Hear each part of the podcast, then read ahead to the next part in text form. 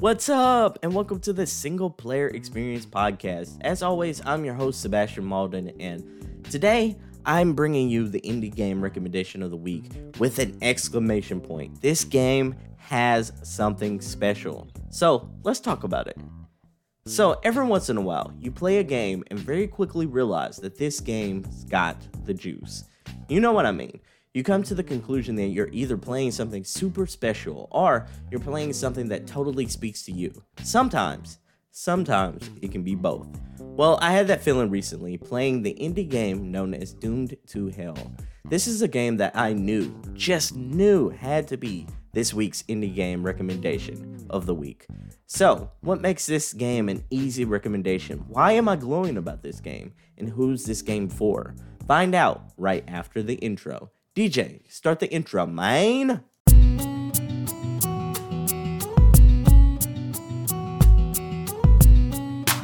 This is the Single Player Experience, the podcast that helps single-player gamers manage their video game backlog. I'm your host, Sebastion Mauldin, and my main quest is to help you manage your ever-growing video game backlog by letting you know which single-player games are worth your time and money so that you can have the best single-player experience. Now, without further ado, let's start the show. DJ, cut the beat. I'm just going to come right out and say it. Doomed to Hell reminds me of Hades.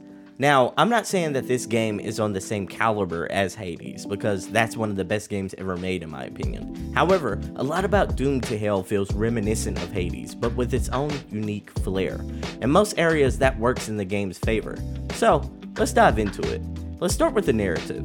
The story is simple. Hell is full and the powers that be ordered a free-for-all with the survivor, the sole survivor, getting a one-way ticket back to the land of the living. You play as one of Hell's occupants, Rose, and you try to destroy all that gets in your way. It's not the most complex story in the world. However, it does get the job done at providing background and establishing the setting of the game. I'm gonna be real with you, do not come into this game looking for a complicated story.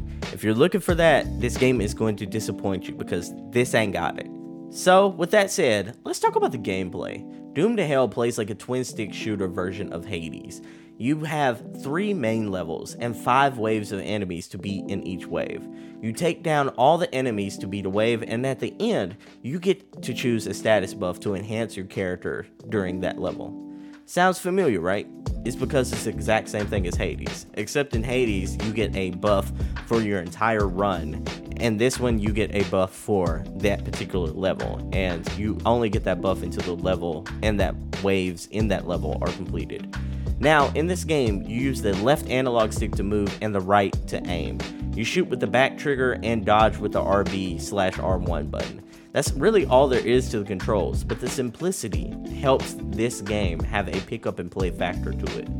As for the twin stick shooter gameplay, it's absolutely fun. There's an addicting quality into the gameplay. There are some areas of improvement for the aiming controls, but that said, this is more than serviceable, and if you try it out, you're going to get addicted. Just fair warning. Now, with that said, let's talk about some other general pros of Doomed to Hell that I liked. One thing that I really have to shout out about the game is the shop that you encounter after every level. At the shop, you can use your hard-earned in-game currency to buy status buffs that last you until you die, and you can also buy additional weapons. The status buffs and the weapon varieties offers the players many ways to actually play this game. Another positive of Doomed to Hell is the enemy variety. Despite it being a smaller scale game, you come across a slew of different enemies to face, all of which have their own attacks and movement patterns. All of them feel well thought out and well designed. Another aspect that I really want to shout out about the game is the boss fights that you have to overcome. Each boss is well designed with their own movesets. They are challenging but can be overcome by learning their attack patterns and equipping yourself with the best guns and buffs that work best with your playstyle. Now, no game's perfect, so let's talk about the cons of this game. This game has a variety of weapons, but not all of them are actually fun to play with. For example, in my opinion, the swords don't feel fun to use, especially compared to the guns. It feels like there could have been even more gun types as opposed to having the swords in the game at all.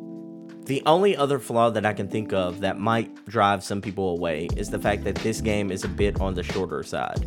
Really skilled players can probably beat this in around 3 to 4 hours. Most people will probably beat this in around 7 to 10 hours. That said, this is definitely a shorter, more condensed experience. So let's answer the questions that we posed at the beginning of this episode. Who's this game for? It's for gamers who like twin-stick shooters and like the gameplay loops that are very similar to Hades. So if you like roguelike games, this is definitely going to be for you. What makes this game an easy recommendation? Simple. This game is almost just like Hades, one of the greatest games of all time. It's a little different, it has its own unique flair to it, but if you like Hades, then you're for sure gonna like this game, especially if you like twin-stick shooters. So, should you play Doomed to Hell? That is an easy yes. Yes, you should play this game. Hell yeah, you should play it. This game is phenomenal, especially at its like $4 to $5 price tag. If you enjoy Hades, then you need to play this game. Even though the game is a bit on the smaller side, with about 5 to 10 hours of gameplay, it offers a memorable and enjoyable experience that will have you clamoring for one more run. In this show, we practice the 10 games backlog rule. In this practice, you log down 10 games. Those games are going to be your video game backlog. To be as productive as you possibly can be, we recommend that you only play 3 games at one time. One single player narrative game, one game that's going to be your chill and relax game, and another game that's going to be your palate cleanser game, which is a game that you play when you're not in the mood for your other narrative games. When you complete or get tired of one game, it leaves the backlog list. Then you decide which new game is added to the list, and which game on the list advances to your active 3 games. So where should Doomed to Hell fit in your video game backlog? This is a game that could be in all your slots. It could work well in your primary slot, your palate cleanser slot, or it could be a great fit for your chill and relax spot. While its narrative isn't that strong, it's a game that really scratches that Hades itch. So whichever slot you would put Hades in, this game needs to be in that same exact spot. But yeah, overall though, this game really should be in your video game backlog list, especially if you liked Hades. It is really good. So that is the game recommendation of the week that you should consider adding to your backlog list. If you want me or my community of gamers to give you feedback on your backlog list, then join us in the Single Player Experience Discord server. Once you're in, feel free to share your video game backlog list or talk about good single player game experiences that you've had lately. The link to join the free Single Player Experience Discord server is in the show notes. Thank you so much for listening to today's episode, and I hope to catch you in the next one. Peace.